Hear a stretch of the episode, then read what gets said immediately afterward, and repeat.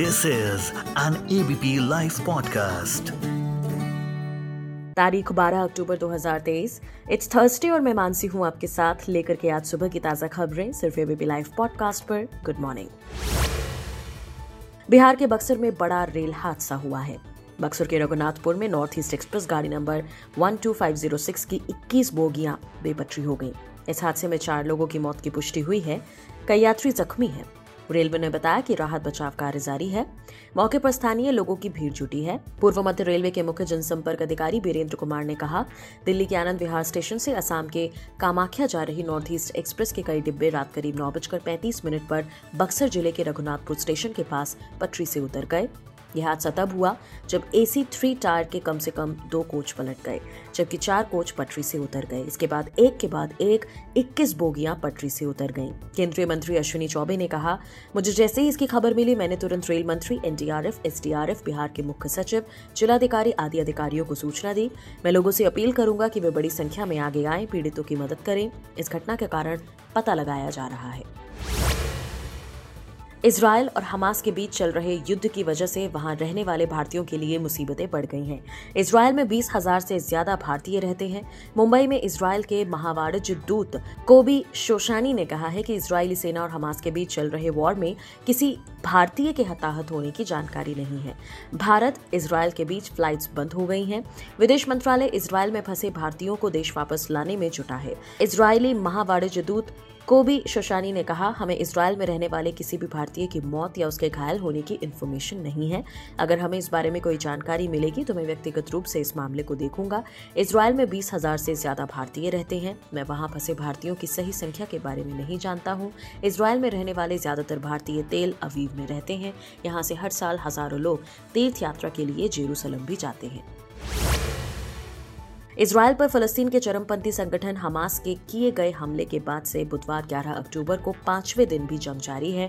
इस बीच भारत ने इसराइल में रह रहे भारतीयों की देश वापसी के लिए ऑपरेशन अजय शुरू करने की घोषणा की है।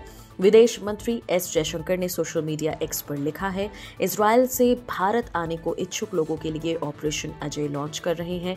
स्पेशल चार्टर फ़्लाइट और अन्य तरह की व्यवस्था की जा रही है।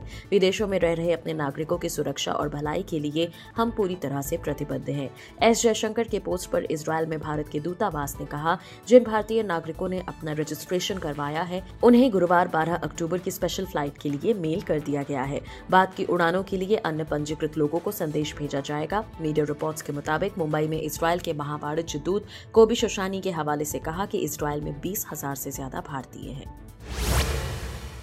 मणिपुर में तीन मई को भड़की हिंसा थमने का नाम नहीं ले रही है। पिछले करीब पाँच महीने से राज्य में माहौल अशांत बना हुआ है। राज्य में वॉयलेंस भड़कने के बाद से मोबाइल इंटरनेट पर प्रतिबंध लगा दिया गया था। इसके बाद कई बार इसकी बहाली भी की गई, लेकिन मणिपुर सरकार ने बुधवार को एक बार फिर से पाँच दिनों के लिए मोबाइल डेटा इंटरनेट सेवाओं को बैन कर दिया। इंटरनेट सेवाओं को आगे बढ़ाते हुए अब सोलह अक्टूबर शाम तक प्रतिबंध को प्रभावी रखा जाएगा।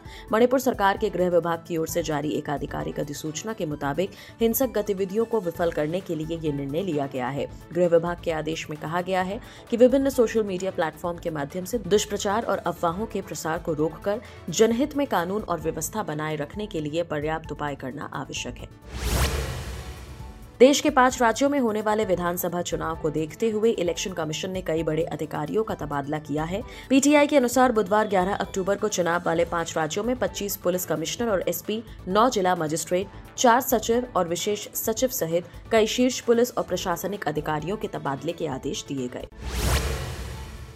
इसराइल हमास युद्ध के बीच इजरायली प्रधानमंत्री बेंजामिन नेत्यानहू ने बुधवार को एक बयान में हमास के लड़ाकों को खत्म करने की बात कही है। उन्होंने कहा, फलस्तीनी आतंकवादी समूह के सभी आतंकियों का मरना तय है। शनिवार को हमास की ओर से इसराइल पर हुए अचानक हमलों के बाद पहली बार नेत्यानहू ने हमास के खात्मे की बात कही है। उन्होंने कहा, हमास दाइश इस्लामिक स्टेट समूह की तरह है। हम उन्हें बर्बाद कर देंगे, जैसे दुनिया ने दाइश को खत्म कर दिया।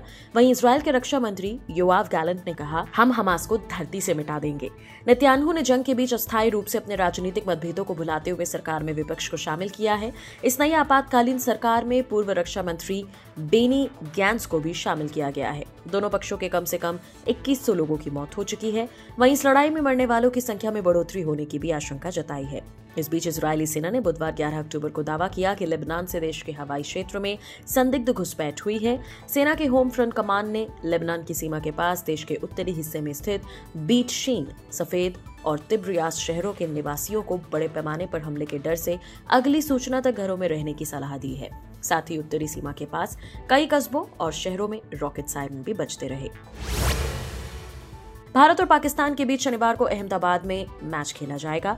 विश्व कप 2023 के इस मुकाबले का फैंस को बेसब्री से इंतज़ार है। टीम इंडिया के ओपनर खिलाड़ी शुभमन गिल शुरुआती दो मैचों में नहीं खेल सके।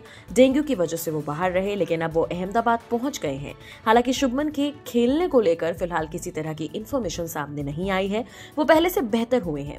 मीडिया रिपोर्ट्स के मुताबिक, शुभमन बुधवार की रात चेन्नई से अहमदाबाद पहुँचे हैं, लेकिन उनके भारत पाकिस्तान मैच में खेलने को लेकर किसी तरह की इन्फॉर्मेशन सामने नहीं आई है। अगर गिल फिट हुए तो उन्हें प्लेइंग इलेवन में जगह मिल सकती है। वर्ल्ड कप 2023 में बीती रात 11 अक्टूबर टीम इंडिया ने अफ़गानिस्तान के खिलाफ धमाकेदार अंदाज में जीत दर्ज की। सबसे पहले भारतीय टीम ने बल्लेबाजी की मददगार विकेट पर। अफ़गानिस्तान को 272 रन पर रोक दिया और फिर ताबड़तोड़ बल्लेबाजी करते हुए महज 35 ओवर में ही आसानी से टारगेट चेस कर लिया। भारत ने यहाँ आठ विकेट से जीत हासिल की। इस बड़ी जीत ने वर्ल्ड कप 2023 की पॉइंट्स टेबल में टीम इंडिया का नेट रन रेट सुधारने की बड़ी भूमिका निभाई।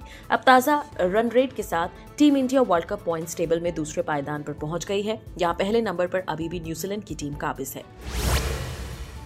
नेशनल सिनेमा डे आ गया है। सिनेमा प्रेमियों के लिए ये दिन बड़ा खास होता है। इस दिन सभी फ़िल्मों की टिकट के प्राइस कम हो जाते हैं, जिसकी वजह से बहुत सारे लोग फ़िल्म देखने के लिए थिएटर्स में आते हैं। तेरह अक्टूबर को नेशनल सिनेमा डे है। ऑडियंस अभी से इस दिन के लिए रेडी हो गई है। लोग अपनी फेवरेट फ़िल्में देखने के लिए पूरी तरह से तैयार हैं। लोगों ने पहले से ही टिकट्स बुक करा लिए हैं। बॉक्स ऑफ़िस पर इस समय शाहरुख खान की जवान, अक्षय कुमार की मिशन रानीगंज और कॉमेडी फ़िल्म फुकरे थ्री छाई हुई है। लाखों में एडवांस में इन फ़िल्मों के टिकट बिक चुके हैं। और जाते जाते जानेंगे आज के मौसम का हाल अगले 24 घंटों के दौरान।